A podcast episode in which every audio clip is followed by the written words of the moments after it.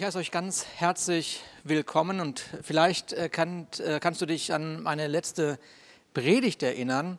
Äh, die habe ich so mit den Worten begonnen, nachdem du meine Predigt gehört hast, wirst du nicht mehr die Frage nach deiner Bestimmung stellen.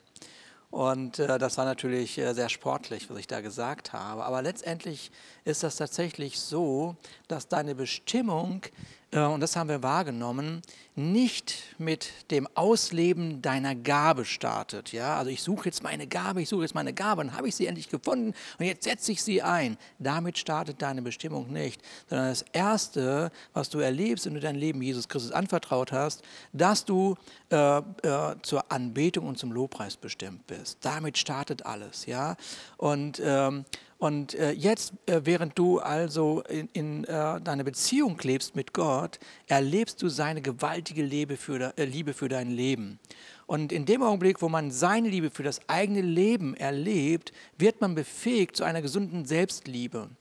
Und der nächste Schritt ist dann automatisch, und das war der zweite Punkt, dass du dadurch in eine Gemeinschaft geführt wirst. Ja, du wirst befähigt, Gemeinschaft zu leben nach dem Herzen Gottes.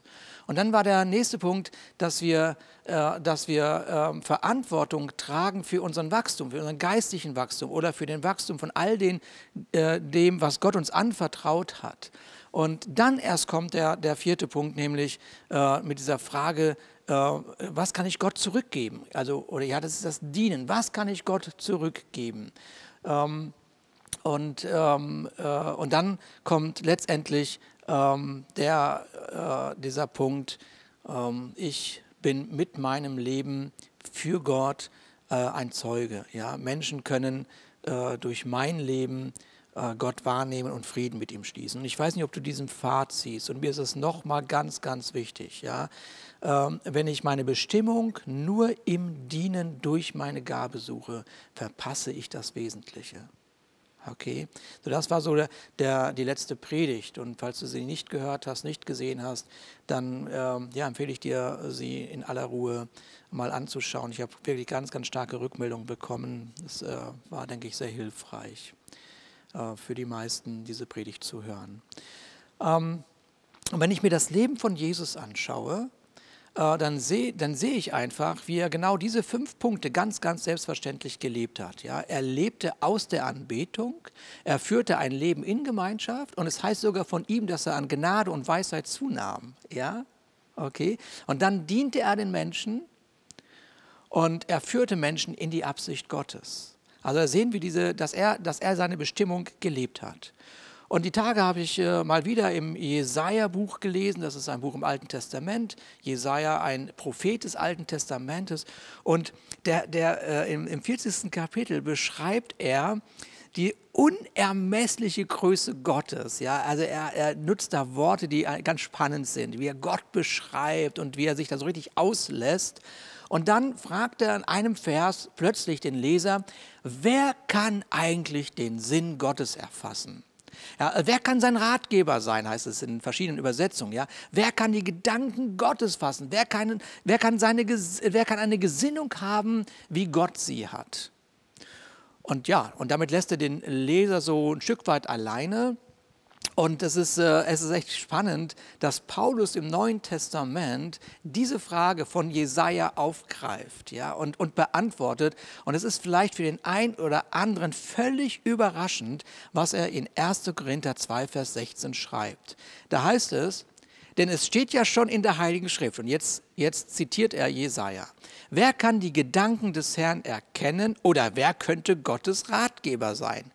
Okay, das ist die Frage. Und jetzt diese, also das muss man sich jetzt wirklich mal nochmal so in Ruhe anhören oder lesen. Ja, da heißt es dann, nun. Und das finde ich schon spannend. Allein diese, dieses Wort, nun, ja. Wir haben den Geist von Christus, dem Herrn empfangen und können seine Gedanken verstehen. Das sprengt alle menschliche Möglichkeit. Wir haben seinen Geist bekommen. Er spricht hier eine Wahrheit an, die dir einen Weg zeigt, ohne Anstrengung die Gesinnung von Jesus zu leben. Und Gesinnung bedeutet Art des Denkens und sie zeigt eine Lebenshaltung. Durch den Geist Gottes in dir bist du also befähigt worden.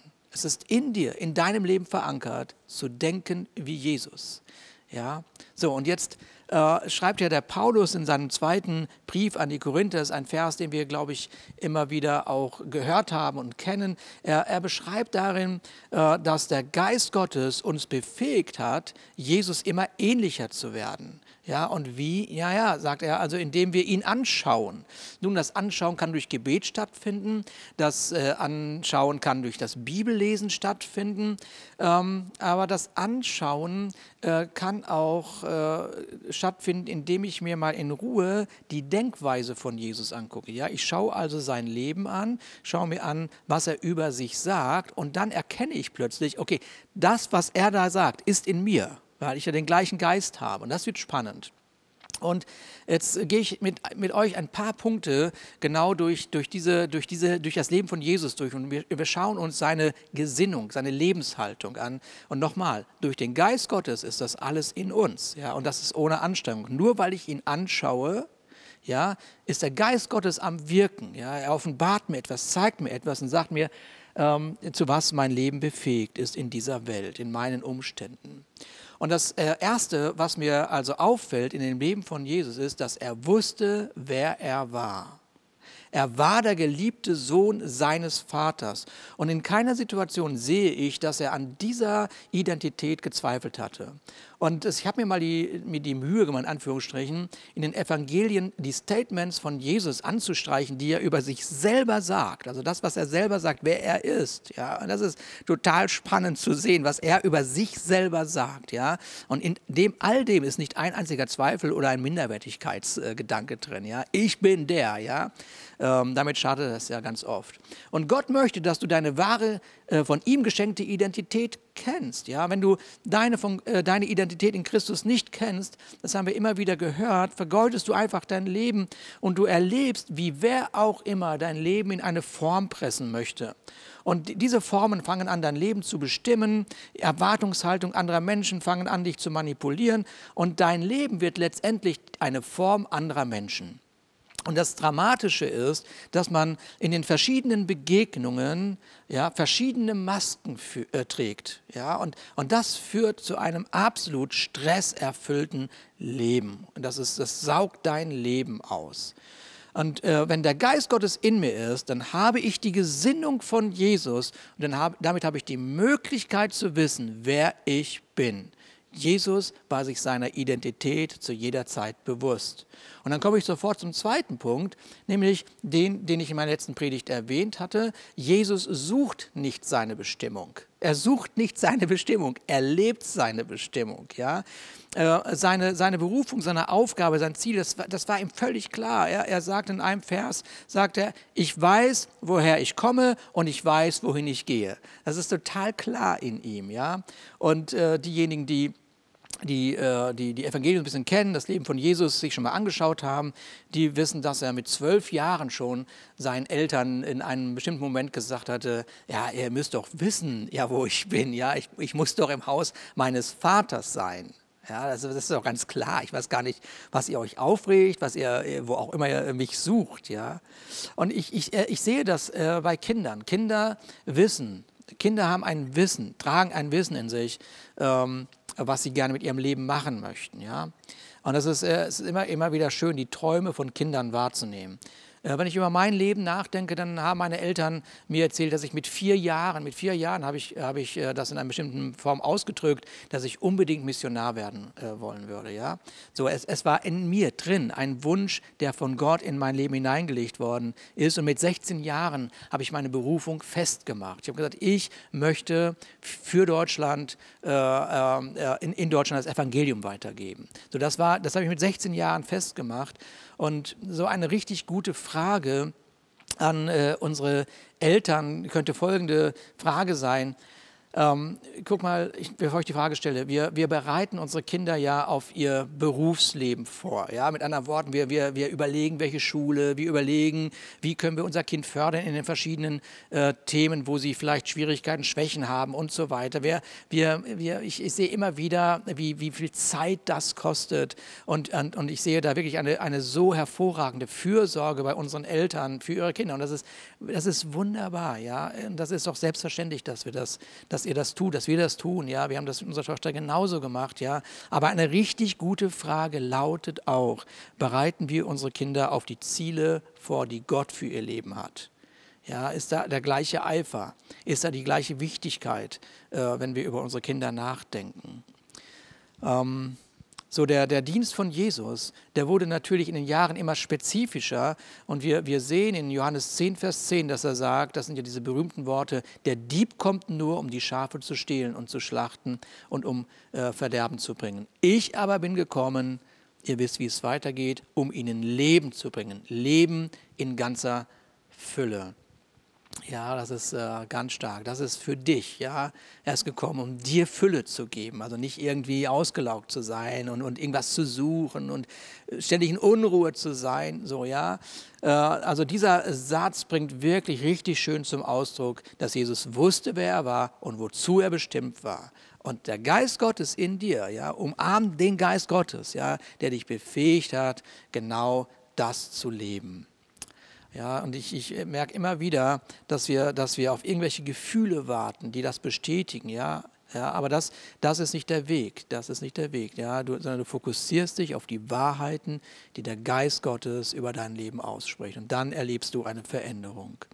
Und als Jesus äh, menschlich gesehen, äh, das ist so ein ganz besonderer Moment, also menschlich gesehen am Tiefpunkt seines Lebens war, es war also kurz vor der, vor der Kreuzigung, er sagte in Johannes 12, 27 folgendes, er sagt, das ist doch so menschlich ganz normal, wir können uns ja kaum vorstellen, was da passiert ist, was das bedeutet, vor der, einer Kreuzigung zu stehen, das ist ja un, un unfassbar irgendwie.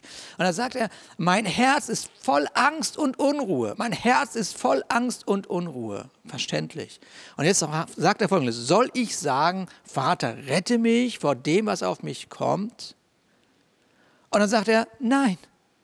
Denn jetzt ist die Zeit da, jetzt geschieht das, wofür ich gekommen bin. Das muss man sich mal vorstellen. So sicher war er sich seiner Berufung und Bestimmung, dass all das Schreckliche, was um ihn herum war, ihn nicht daraus ziehen konnte. Er war sich sicher. Und sein, menschlicher, sein menschlich betrachteter tiefster Punkt wurde zum Höhepunkt deines Lebens, weil er seine Bestimmung bis zum Schluss ähm, ausgelebt hat.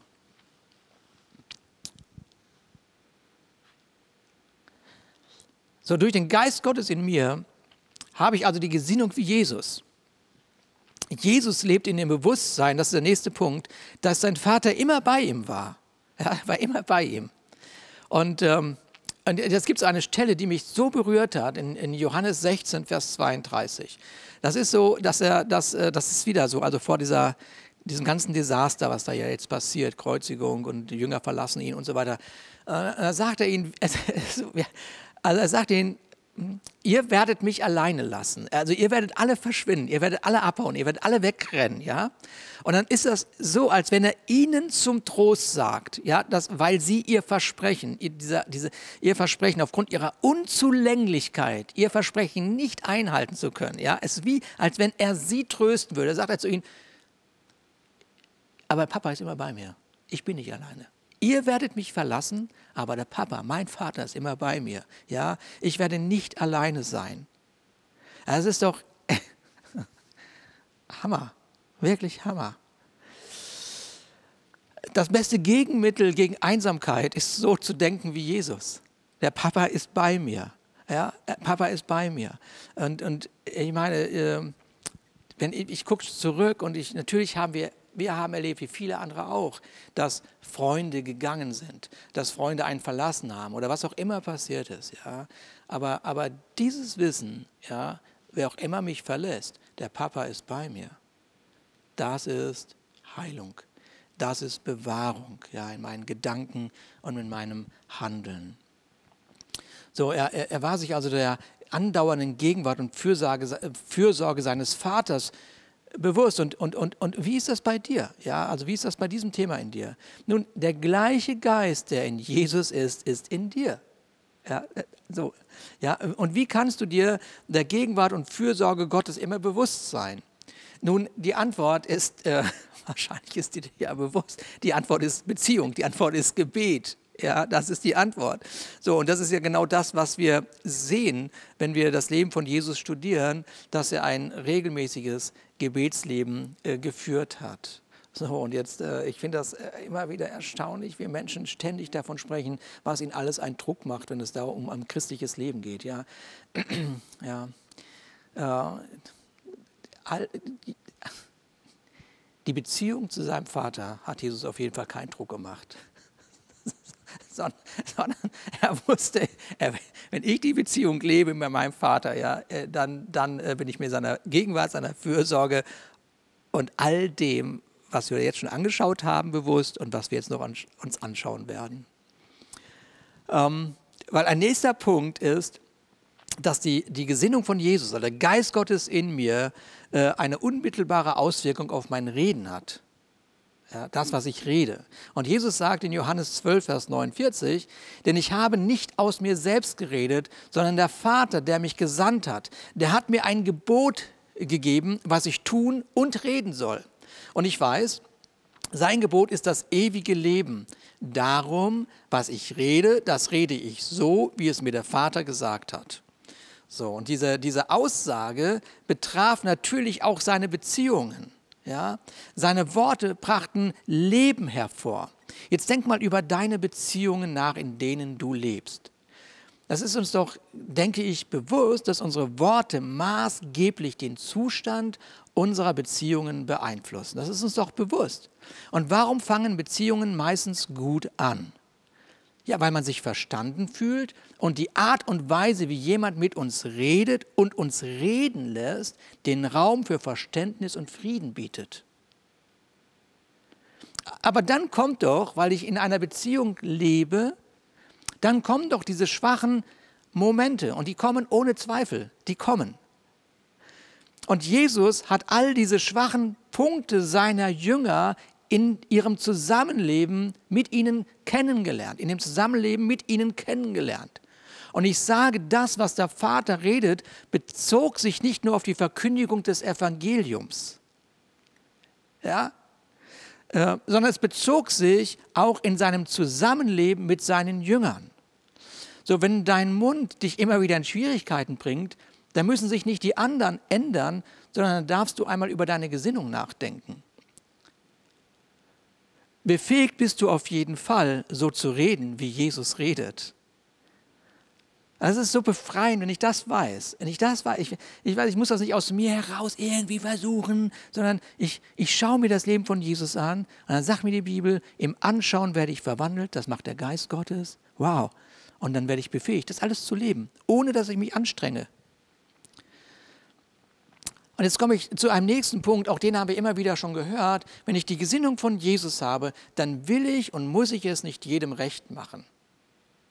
Und das ist ein ganz wichtiger Punkt, ja, haben wir in letzter Zeit immer wieder mal gehört, weil gefallen wollen kann zu einer unehrlichen Persönlichkeit führen. Gefallen wollen führt zu einem kontrollierenden und manipulierenden Verhalten. Es führt immer zu dieser Denkweise so, haben wir gehört, was die anderen wohl jetzt von mir denken. Und weil man sich ständig dann also um sich selber dreht, um sich selber lebt man nicht die Persönlichkeit, die Gott vor Anbeginn der Welt auf seinem Herzen für dich gesehen und erschaffen hat. Und die, die, die Worte von Jesus, die Worte von Jesus, sich nicht zu sorgen, ja, er sagt ja, sorgt euch nicht, beziehen sich natürlich, wenn ihr den Zusammenhang liest, ähm, auf Versorgung. Das ist, das ist tatsächlich das, was wir sehen. Ja, sorgt euch nicht. Ja, okay, das ist Versorgung. Ja, und wir, wir, wir packen Versorgung immer in diesen materiellen Bereich.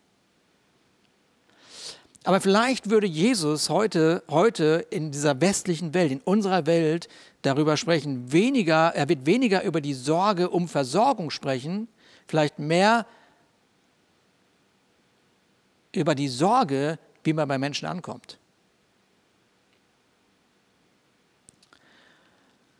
So, Jesus ließ sich nicht von den Menschenmengen, die ihm zujubelten, äh, also manipulieren, noch ließ er sich von denen kontrollieren, die, äh, die äh, seine Botschaft äh, nicht wahrhaben wollten. Und er, er, sagt, er sagt in Johannes 5, Vers 30, ich suche nicht meinen Willen, sondern den Willen dessen, der mich gesandt hat. Und damit drehte er sich nicht nur nicht um seinen Willen, sondern er drehte sich auch nicht, menschengefällig zu leben darum, menschengefällig zu leben. Und eine, eine gute Frage wäre vielleicht für dich, ähm, von welcher Anerkennung ist dein Glück abhängig? Ein, ein, weiterer Punkt, den ich in der Gesinnung von Jesus sehe, ist der, dass er sich auf die Kraft Gottes verlassen hat. Er hat sich da völlig drauf verlassen. Ja? Und wieder sagt er über sich selber in Johannes 5, 19, da antwortete Jesus und sprach zu ihnen, wahrlich, wahrlich, ich sage euch, der Sohn kann nichts von sich selbst äh, aus tun, sondern nur, was er den Vater tun sieht. Denn was dieser tut, tut gleicherweise auch der Sohn. Denn der Vater liebt den Sohn und zeigt ihm alles, was er selbst tut, und er wird ihm noch größere Werke zeigen als diese, sodass ihr euch verwundern werdet. Und, und jetzt kommt dieses, diese, diese, diese Kraft, die da drin ist. Ja? Denn wie der Vater die Toten auferweckt und lebendig macht, so macht auch der Sohn lebendig, welche er will. Das ist aber eine Souveränität, oder? Mit der Kraft in mir umgehen zu dürfen, wie ich will. Das ist da, das sagt er. Woran erkenne ich, dass ich die ganze Zeit aus eigener Kraft etwas tue? Ja, weil ich die ganze Zeit erschöpft bin und mir die Freude und die Begeisterung abhandengekommen ist für das, was ich tue. Ja, da spüre ich, das ist meine eigene Kraft, meine eigene Kraft. Und wir müssen einfach wahrnehmen, dass menschliche Kraft sich irgendwann erschöpft. Aber Gottes Kraft ist unerschöpflich. Ich hatte am Anfang dieser Predigt ja gesagt, wie Jesaja diese unermessliche Größe Gottes beschreibt. Diese unermessliche Größe. Und am Ende des Kapitels, das möchte ich euch gerne vorlesen, Kapitel 40, Vers 28 bis 30, ja, das ist äh, ganz stark. Da sagt er, nachdem er also diese ganze Größe beschreibt, sagt er, der ewige Gott, der Herr der Enden, der die Enden der Erde geschaffen hat, er wird nicht müde noch matt. Sein Verstand ist unerschöpflich. Er gibt dem Müden Kraft und Stärke genug, dem Unvermögenden. Knaben werden müde und matt und junge Männer straucheln und fallen, aber die auf den Herrn harren, vertrauen, kriegen neue Kraft, dass sie auffahren mit Flügeln wie Adler, dass sie laufen und nicht matt werden, dass sie wandeln und nicht müde werden. Das ist doch eine ganz großartige Erkenntnis, ja. Ja, das ist äh, ganz großartig. Alles in dir. Alles in dir durch den Geist Gottes. Jetzt, jetzt, schauen wir uns eine nächste ganz besondere Gesinnung an, die uns äh, be bewusst ist, aber die wir manchmal auch wieder vergessen, nämlich, dass Jesus eine Gesinnung gezeigt hat, äh, äh, seinen Feinden und denen, die ihn verletzt haben, äh, zu vergeben. Und wenn man Jesus nur als Religionsführer betrachten würde, wenn man ihn nur als Religionsführer betrachten würde, dann wäre das allein schon Grund, ähm, die, das, äh, Grund, Jesus nachzufolgen. Das allein macht schon Sinn. Weil selbst am Kreuz betet Jesus, vergib ihnen, denn sie wissen nicht, was sie tun ja, sondern für die Bibelforscher, für diejenigen, die die, die die Worte von Jesus, die in den Worten von Jesus einen tieferen Sinn erfassen möchten.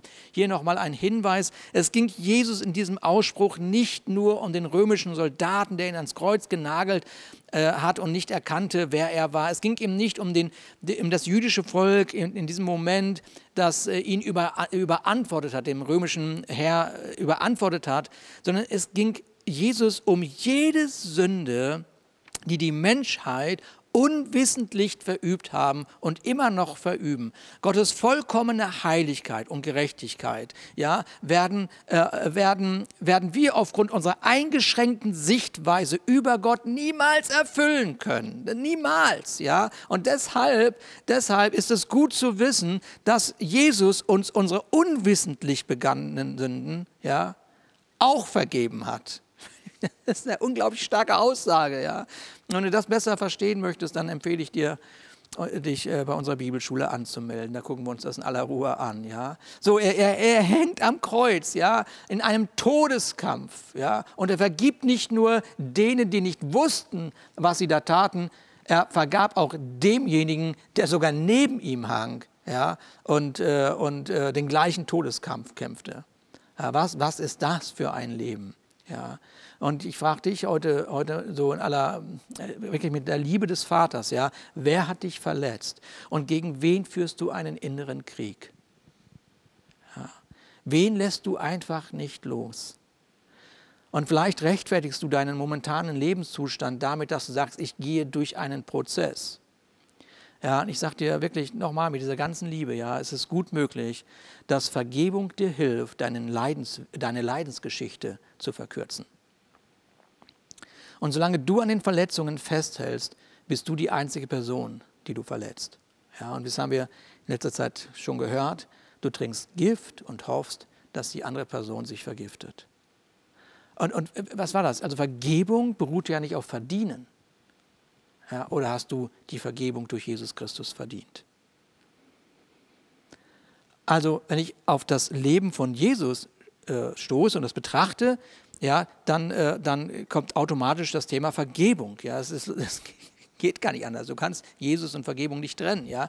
Aber die Gesinnung von ihm geht ja noch weiter. Die geht ja noch weiter. Er sagt in Matthäus 5, Vers 44, das ist ja, das ist ja, das ist ja der Anfang Vergebung. Äh, Vergebung ist der Anfang von etwas. Aber dann sagt er, ich sage euch aber, liebt eure Feinde, segnet die euch fluchen und jetzt kommt, tut wohl denen, die euch hassen und bittet für die, welche euch beleidigen und verfolgen. Ich meine, das ist eine Gesinnung. Aber nochmal, das ist in mir. Das ist in dir aufgrund des Geistes Gottes. Nicht aufgrund deiner Fähigkeit, nicht aufgrund deiner Gefühle, nicht aufgrund deiner eigenen Kraft. Äh, unfähig. Einfach unfähig. Ich bin unfähig. Aber der Geist Gottes in mir, der Jesus von den Toten aufgeweckt, der befähigt mich, genau diesen Vers in meinem Leben zu leben. Ja? Und das sagt übrigens kein Religionsstifter, sondern das sagt ein Lebensretter. Und hier in diesem Vers lohnt, sich, lohnt es sich wirklich, die Verben zu unterstreichen. Lieben, segnen, Gutes tun und beten. So, die Gesinnung von Jesus ist die gesündeste, die heilendste. Und sie ist nochmal, ich wiederhole das jetzt immer wieder, ja, durch seinen Geist in mir. Ich bin befähigt worden zu diesem Lebensstil. Und jetzt noch eine Gesinnung von Jesus, weil, es, äh, weil wir das Leben von ihm betrachten. Ja? Und diese Gesinnung ist absolut unpopulär. Absolut. Ja, völlig entgegen allem, was wir äh, durch äh, unsere Welt äh, heute so sehen. Und sie lautet Opfer bringen. Opfer, ich, ich Opfer bringen für wen, für was? Lohnt sich das? Ja, also wenn ich investiere, will ich auch was zurückhaben. Ja, das ist so die Welt, ja, so. Aber die Gesinnung von Jesus, die Gesinnung von Jesus setzt das eigene Leben zum Wohl anderer ein. Setzt die eigenen Fähigkeiten, die eigenen Gaben zum Wohl anderer ein. Ja, das ist äh, äh, völlig entgegen dem, was wir immer wieder in äh, dieser Welt wahrnehmen. Und ich habe gestern mal einfach äh, so, so Spaß, als ich das so den Gedanken aufgeschrieben habe, in Google eingegeben, äh, sei du selbst. Mal gucken, was da passiert. Sieben Millionen Ergebnisse. Kannst dir eins aussuchen. Oder sieben Millionen lesen und irgendwie verrückt werden. Ja, so, äh, äh, viele Menschen leben ihr Leben im Suchen, was das Beste für sie ist. Ja, und wieder ist Jesus, der von sich sagt, ich weiß nicht, ob ihr das gerade mitbekommt, wir haben nur Verse gelesen, wo Jesus etwas über sich sagt. Also nicht, wo andere über Jesus was sagen, sondern er selber beschreibt seine Gesinnung. Das ist total, ich finde das total klasse. Und dann sagt er folgendes, ja. In Johannes 14, Vers 31. Aber die Welt soll erfahren. Was? Sag es uns, Jesus. Was soll diese Welt erfahren, in der wir leben? Ja, dass ich den Vater liebe.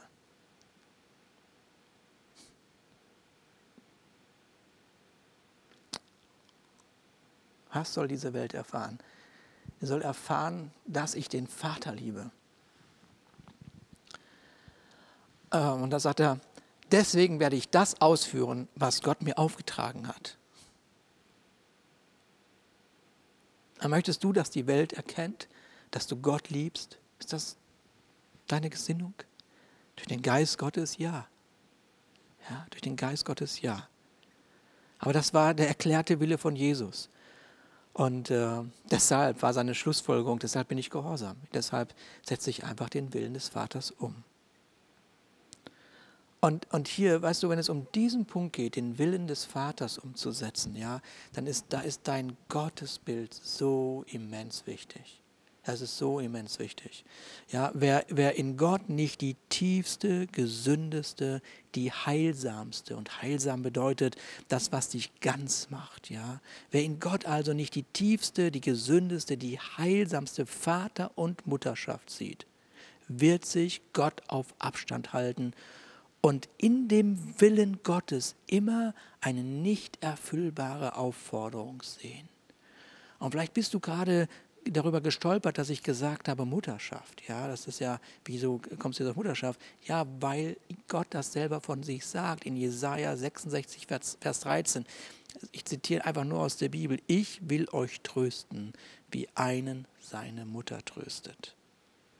Aber wenn du dieses ganze Bild von diesem gewaltigen Papa nicht hast, ja, wirst du immer, äh, immer den Willen des Vaters ja, auf Abstand halten. Aber Gott zu erkennen, ich wiederhole das, Gott zu erkennen, führt dazu, dass du von seiner Liebe für dein Leben überwältigt wirst. Das ist das Erste, was passiert. Und ich, ich, ich wiederhole und wiederhole das, ja. Aber die Liebe Gottes für dein Leben führt zu einer gesunden Selbstliebe, einer gesunden Selbstliebe. Und die befähigt dich, deinen Nächsten zu lieben Warum? Warum deinen Nächsten lieben? Nicht um da deine Identität rauszuziehen, ja, sondern um dadurch den Willen Gottes zum Ausdruck zu bringen. Dass die Menschen um uns herum befähigt werden, befähigt werden, so wie du, erfüllt zu sein mit dem Geist Gottes.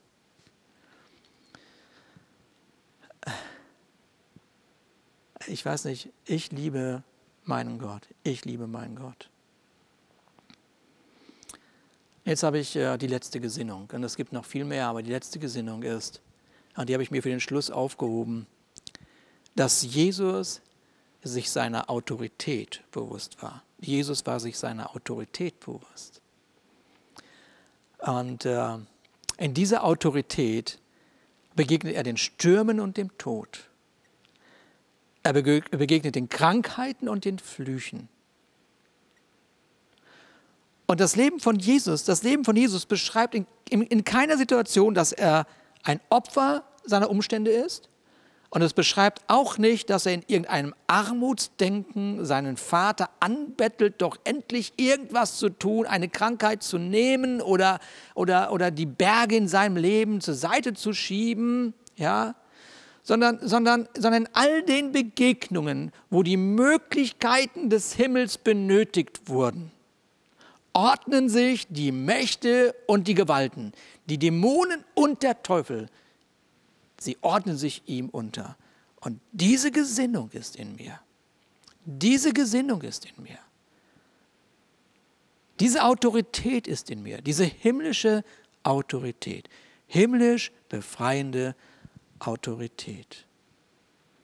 Und es wundert mich nicht, dass er dir und mir Folgendes mit auf den Weg gibt für unser Leben durch Markus. Markus 16, Vers 15 bis 18. Geht hin in die ganze Welt. Geht hin in die ganze Welt. Das ist deine Welt. Das ist nicht Afrika vielleicht in deinem Leben. Das ist vielleicht Eutin, das ist vielleicht Malente, das ist Lübeck, das ist Kiel, das ist Reisdorf, das ist was auch immer. Prag, Ahrensböck, Zahnekau, Neudorf um nur ein paar Ortschaften hier um uns herum zu nennen. Neustadt. Das ist deine Welt. Geht in die ganze Welt. Predigt was? Das Evangelium. Sei ein Zeuge. Ja, wenn nicht mit Worten, dann mit deinem Leben. Predigt das Evangelium der ganzen Schöpfung, der ganzen Schöpfung, ja. Und wer gläubig geworden und getauft worden ist, wird gerettet werden. Wer aber ungläubig ist, wird verdammt werden. Und diese Zeichen aber werden denen folgen, die glauben. In meinem Namen werden sie Dämonen austreiben. Sie werden in neuen Sprachen reden. Werden Schlangen aufheben und wenn sie etwas Tödliches trinken, wird es ihnen nicht schaden. Schwachen werden sie die Hände auflegen und sie werden sich wohl befinden. Hey, das ist doch ein Leben, oder? Das ist doch ein Leben, was sich zu leben lohnt. Lass uns einen Moment äh, diese Gesinnung von Jesus nochmal so vor Augen führen, verinnerlichen. Einen Moment ähm, also in, zur Ruhe zu kommen vor Gott, nicht eine weitere Predigt gehört zu haben. Vater, ich danke dir. Ich danke dir von ganzem Herzen, dass äh, wir in dem Leben von Jesus eine Gesinnung sehen, die wohltuend ist, die befreiend ist, die berührend ist, die eine tiefe Sehnsucht in uns weckt. Und ich äh, bin einmal mehr so dankbar, so sehr dankbar, dass du mich durch deinen Geist befähigt hast, diese Gesinnung zu leben. Und Vater, ich, äh, ja, ich lege all diese Anstrengung ab. Und ich, ich, ich umarme den Geist Gottes, deinen Geist in mir. Und ich möchte, Papa, dass diese Welt erkennt, dass ich dich liebe. Und vielleicht ähm, hast du zum ersten Mal diese Predigt, so eine Predigt gehört und hast Sehnsucht nach einem Leben, nach diesem erfüllten Leben, von dem ich gerade gesprochen habe. Es ist nur ein einziger Schritt, ein Schritt. Und der Schritt ist, ich glaube an das, was Jesus Christus für mich vollbracht hat. Ich glaube, dass er all das, was, was ich mit meinem Leben getan habe, gelebt habe, ist all das, was Gott nicht wohlgefällig war, ja, was Gott nicht gefallen hat, was aus dem, aus dem Standard von Gott rausgefallen ist, dass er das alles auf sich genommen hat. Und gesagt, ich, ich nehme das auf, auf mich. Ich trage deine Schuld, ich trage deine Last. Ja, und ich vergebe dir. Ja. Und wir sehen, wir sehen, dass Jesus gestorben ist für, für all unsere Verfehlungen. Aber was wir sehen, ist, dass er auferstanden ist. Und diese Auferstehung bedeutet, dass er dir sein Auferstehungsleben zur Verfügung stellt. Und wenn du das glaubst und bekennst, in dem Augenblick bist du befähigt zu diesem Leben. Und ähm, ja, wenn du diesen Weg, diesen Schritt gehen möchtest, dann melde dich sehr gerne bei uns. Und ähm, ja, wir würden sehr gerne äh, uns mit dir unterhalten und dir diesen wunderbaren Weg zeigen. Ich wünsche euch allen einen, einen überaus gesegneten Tag und dass wir mit dieser Gesinnung Jesus in uns unsere Welt berühren. Amen.